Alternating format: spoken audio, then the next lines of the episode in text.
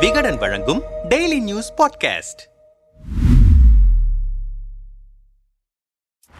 பதவியேற்றதிலிருந்து ஆளுநர் ரவிக்கு எல்லா பக்கங்களிலிருந்தும் தாக்குதல். அவர் என்னதான் செய்வார்? மக்களால் தேர்ந்தெடுக்கப்பட்ட பிரதிநிதிகள் அடங்கிய அவையில் அமைச்சரவை பொறுப்பை ஏற்றுக்கொண்ட பிறகு தமிழ்நாடு அரசு அனுப்பிய கோப்புகளை எல்லாம் கட்டி வைத்துவிட்டு கூட்டங்களில் உபன்யாசம் செய்வதிலேயே அவருக்கு பாதி நேரம் செலவாகி விடுகிறது அமைதியின்மையை உருவாக்குவதே ஆளுநரின் நோக்கமாக இருக்கிறது. இந்திய காவல்துறை அதிகாரியான அவருக்கு அடித்தது யோகம். நாகாலாந்து ஆளுநராக பதவி ஏற்றதுடன் நாகாலாந்தில் தனிநாடு கோரி போராடி வரும் போராளிகளுடன் பேச்சுவார்த்தை பேச்சுவார்த்தை நடத்தும் குழுவில் உறுப்பினரானார். பிறகு அவர்களது எதிர்ப்பால் அந்த பேச்சுவார்த்தை குழுவிலிருந்து விலகியதுடன் நாகாலாந்து ஆளுநராக இருந்த அவர் தமிழ்நாட்டின் ஆளுநராக நியமிக்கப்பட்டார். கோஹிமாவில் இருந்து புறப்பட்ட போது அவருக்கு அங்கு பிரிவு உபச்சார விழா எதுவும் அளிக்கவில்லை. அத்தனை புகழ்பெற்றவராக அவரது பணி இருந்தது. தமிழ்நாட்டிற்கு வந்த பிறகும் தனது பதவியின் தகுதியை உணர்ந்து அவர் தன்னை வளர்த்துக் கொள்ளவில்லை. மாறாக அவர் உதிர்க்கும் ஒவ்வொரு கருத்திற்கும் எதிர்ப்புகள் கிளம்பியதுதான் மிச்சம். மேலும் சில பிரச்சனைகளை அவர் கிளப்புவதை பார்த்தால் ஏதோ ஒரு திட்டத்துடன் இங்கு அனுப்பப்பட்டவராகத்தான் தெரிகிறார்.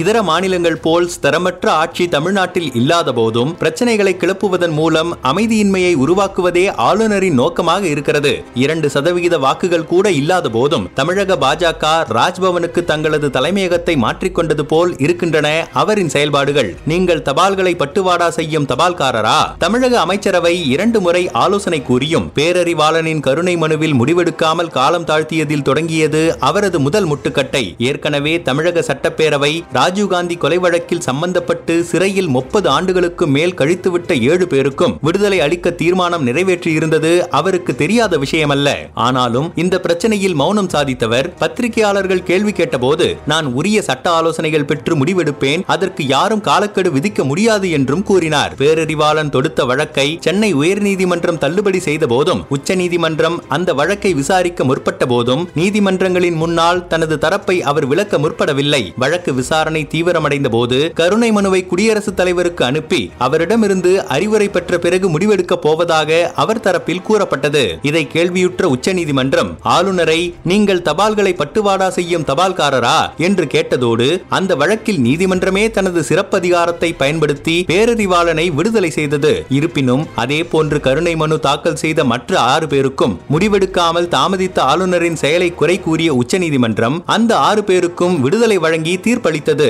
ஆனால் தற்போது இந்த விவகாரத்தில் ஒன்றிய அரசு சீராய்வு மனு தாக்கல் செய்ததை பார்க்கும்போது ஆளுநரின் ஒவ்வொரு செயலுக்கு பின்னாலும் ஒன்றிய அரசின் தூண்டுதல் இருப்பது தெரிய வருகிறது. ஒன்றிய அரசின் ஊதுகுழல்கள் பாஜக ஒன்றிய அரசை கைப்பற்றிய பிறகு அந்த கட்சி தங்களுக்கு செல்வாக்கு இல்லாத மாநிலங்களில் ஆளுநர்களை கொண்டு ஒருவித திட்டத்துடன் செயல்படுவது போல் தெரிகிறது. தெலுங்கானாவில் தமிழிசையும் கேரளத்தில் ஆரிஃப் முகமது கானும் தமிழ்நாட்டில் ரவியும் அப்படித்தான் செயல்பட்டு வருகிறது வருகிறார்கள் இவர்கள் மூன்று பேருமே தேர்ந்தெடுக்கப்பட்ட மாநில சட்டப்பேரவைகள் நிறைவேற்றிய சட்டங்களுக்கு இசைவு தராமல் தாமதிப்பதும் பல்கலைக்கழகங்களில் வேந்தர் பதவியை பயன்படுத்தி தன்னாட்சியை நடத்தி வருவதும் கல்விக் கொள்கைகளில் ஒன்றிய அரசின் ஊதுகுழல்களாக செயல்பட்டு வருவதையும் பார்க்கும்போது இவர்களது செயல்பாடுகளை ஊக்குவிப்பது மோடிஷா அரசுதான் என்பது உறுதிப்படுகிறது. தமிழ்நாட்டை பொறுத்தவரை தமிழக சட்டப்பேரவை நிறைவேற்றிய இருபத்தி ஓரு சட்டங்களுக்கு ஆளுநர் இன்று வரை இசைவு தராமல் இருப்பது அடிப்படையில் சட்டவிரோத செயல். அரசியலமைப்பு சட்டம் இருநூறு மற்றும் இருநூற்று ஒன்றாவது பிரிவுகளின்படி ஒரு சட்ட மசோதா ஆளுநரின் இசைவுக்கு அனுப்பப்படும் போது அவரது முன்னால் மூன்று வழிகள் தான் உள்ளன. இசைவு தருவது இசைவு தர மறுப்பது அல்லது சட்ட வரைவை குடியரசுத் தலைவரின் ஆலோசனைக்கு அனுப்பி வைப்பது. இந்த மூன்று வழிகள் தவிர சட்ட வரைவு கோப்புகளை முடிவுக்கு கொண்டு வராமல் காலதாமதம் செய்வது எந்த சட்டத்திலும் கூறப்படாத செயலாகும். அதனுடைய ஓர் அங்கமாகத்தான் ஆன்லைன் ரம்மி சீட்டு விளையாட்டை ஒழிக்கும் மசோதாவுக்கு இசைவு தராமல் காலம் கடத்தும் அவரின் செயல் இருக்கிறது. மூன்று ஆண்டுகளில் இருபத்தி நான்கு பேர் தற்கொலை. சீட்டு விளையாட்டுகளில் பந்தயம் கட்டி விளையாடுவதை ஒழிப்பதற்கு ஏற்கனவே சட்டங்கள் இருக்கின்றன. கிளப்புகளில் விளையாடப்படும் சீட்டு விளையாட்டுகளில் சூதாட்டம் இருக்கக்கூடாது என்று சட்டங்கள் இயற்றப்பட்டிருப்பினும் அந்த சட்டங்கள் விளையாட்டுகளை தடை செய்யவில்லை. மாறாக சில ஒழுங்குமுறை விதிகளை உருவாக்கின. ஆனால் அந்த சட்டங்களின் வரையறைக்குள் ரம்மி விளையாட்டு வராது என்றும் அது சூதாட்டம் அல்ல திறமையின் அடிப்படையில் அமைந்தது என்று நீதிமன்றங்கள் கூறிவிட்டன. இருப்பினும் அந்த விளையாட்டுகளை பணப்பந்தயமாக நடத்துவதற்கு உரிமை இல்லை. இருப்பினும் ஆன்லைன் ரம்மி விளையாட்டை வலைதளங்கள் மூலம் நடத்தி வருவதில் ஏகப்பட்ட பிரச்சனைகள் உள்ளன. கணினி சூத்திரங்களின்படி ஆரம்பத்தில் சில வெற்றிகள் மூலம் விளையாடுபவர்களுக்கு பணம் கிட்டினாலும் இறுதியில் மொத்த பணமும் விரயமாவதே நடக்கிறது. இதில் முதலீடு செய்வதற்கென்றே சில நிதி நிறுவனங்கள் பண உதவி செய்கின்றன. அதனால் பலர் தங்களது சக்திக்கு அப்பாற்பட்டு லட்சக்கணக்கில் பணத்தை இழந்து கடனாளியாகி இருக்கிறார்கள். இப்படியாக கடந்த மூன்று ஆண்டுகளில் இதுவரை இருபத்தி நான்கு பேர் தமிழகத்தில் ஆன்லைன் ரம்மியால் தற்கொலை செய்து கொண்டிருக்கின்றனர். இந்த சூதாட்டத்தை தமிழ்நாடு கேரளா கர்நாடகா அரசுகள் சட்ட திருத்தம் கொண்டு வந்து தடை செய்ய முற்பட்ட போது அந்தந்த மாநிலங்களில் உள்ள உயர்நீதிமன்றங்கள் ரத்து செய்துவிட்டன. இதை எதிர்த்து மாநில அரசுகள் உச்சநீதிமன்றத்தில் வழக்கு தொடுத்துள்ளன.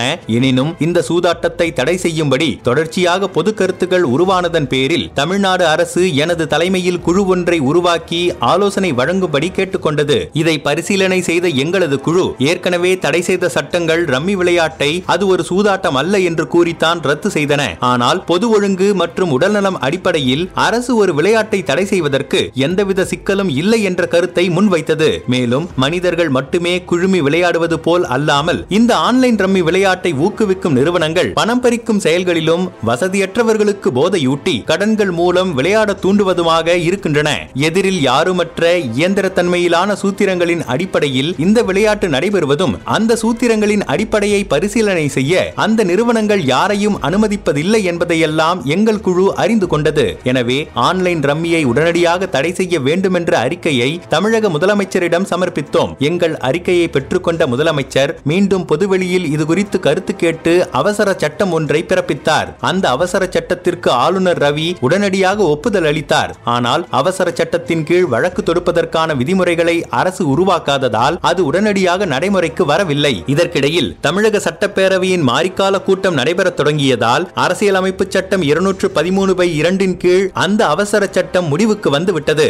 ஆனால் சட்டப்பேரவையில் ஆன்லைன் ரம்மி விளையாட்டை ஒழிக்க புதிய சட்டம் இயற்றப்பட்டு அது ஆளுநர் ரவியின் இசைவுக்காக அனுப்பப்பட்டது. ஆன்லைன் ரம்மி விளையாடும் ஆளுநர் இங்கேதான் ஆளுநரின் புதிய விளையாட்டு தொடங்கியது. அவசர சட்டத்திற்கும் சட்டப்பேரவை இயற்றிய புதிய சட்ட வரைவிற்கும் எந்தவித வேறுபாடும் இருக்கவில்லை. இருப்பினும் ஆளுநர் ரவி வேண்டுமென்றே புதிய சட்டத்தை பரிசீலிப்பதாக கூறி கடந்த ஒரு மாதமாக அந்த சட்டத்தை நடைமுறைக்கு கொண்டு வர முடியாது. முடியாமல் நிறுத்தி வைத்திருக்கிறார். இதற்கிடையில் மேலும் மூன்று பேர் ஆன்லைன் ரம்மியில் பணத்தை இழந்து தற்கொலை செய்து கொண்டிருக்கின்றனர். தேர்ந்தெடுக்கப்பட்ட சட்டப்பேரவையின் சட்டத்தை கொண்டு வர விடாமல் ஆளுநரால் நிறுத்திவிட முடியாது. அவர் தனக்கு அதில் சில தனிப்பட்ட கருத்து இருந்தால் மீண்டும் அந்த சட்ட வடிவை மறுபரிசீலனை செய்ய சட்டப்பேரவைக்கு திருப்பி அனுப்பலாம். அதன்படி சட்டப்பேரவை மறுபடியும் அதே சட்டத்தை நிறைவேற்றினால் ஆளுநர் கட்டாயமாக அந்த சட்டத்திற்கு தனது இசைவை அளித்துத்தான் தீர வேண்டும் என்று அரசியலமைப்பு சட்டம் தெளிவாகவே வரையறுத்திருக்கிறது.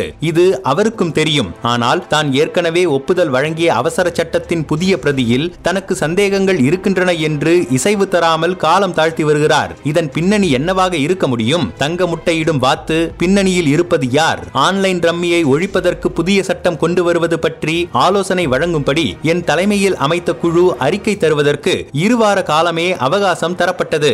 அந்த இருவார காலத்தில் சில ஆன்லைன் கம்பெனிகள் எங்கள் குழுவின் மீது கொண்டு வந்த அழுத்தத்தை இங்கே தெரிவிக்க முடியாது. முடியாது அதே போல ஆன்லைன் ரம்மியை ஒழிப்பதற்கு தமிழக பாஜக கோரிக்கை வைத்திருக்கிறது. ஆனால் அவர்களது அகில இந்திய தலைமைகள் அதே கருத்தில்தான் இருக்கிறார்களா என்று கூற முடியாது. தங்க முட்டையிடும் வாத்தை யார்தான் வெட்டி உணவு சமைப்பார்கள்? ஒரு பக்கம் ஆன்லைன் ரம்மி மூலம் வரக்கூடிய வருவாயில் வருமான வரியை கோடிக்கணக்கில் பெற்றுக்கொள்கிறது ஒன்றிய அரசு. மறுபக்கம் மாநில அரசுகளுக்கும் ஜிஎஸ்டி சட்டத்தின் கீழ் இருபத்தி எட்டு சதவிகித வரி வசூலிக்கும் உரிமையையும் வழங்கி அவர்களுக்கும் தீனி போட்டிருக்கிறது. இது தவிர சட்டத்தின் மூலமாக தடையை கொண்டு வராமல் இருப்பதற்கு ஆன்லைன் ரம்மி நிறுவனங்கள் எத்தனை கோடி வேண்டுமானாலும் செலவழிக்க தயாராக இருக்கின்றன. இந்த சூழ்நிலையில் ஆன்லைன் ரம்மிக்கு ஆளுநர் ரவி தடை போட மறுப்பதன் பின்னணியில் இருப்பது யார் என்பதை புரிந்து கொள்ளலாம். தான் தலையாட்டி பொம்மை இல்லை என்று ஆளுநர் ரவி தொடர்ந்து கூறி வந்தாலும் அவரை நியமனம் செய்தவர்களின் கைப்பாவையாகத்தான் அவர் இருக்க முடியும். ஒன்றிய அரசின் அமைச்சரவை விரும்பும் வரை மட்டுமே ஆளுநர் பதவி நீடிக்கும் என்று அமைச்சரவை சட்டம் நூற்று ஐம்பத்து ஆறின் கீழ் ஒன்று பிரிவு விளக்குகிறது. எனவே எய்தவன் இருக்க அம்பை நோவதேன்.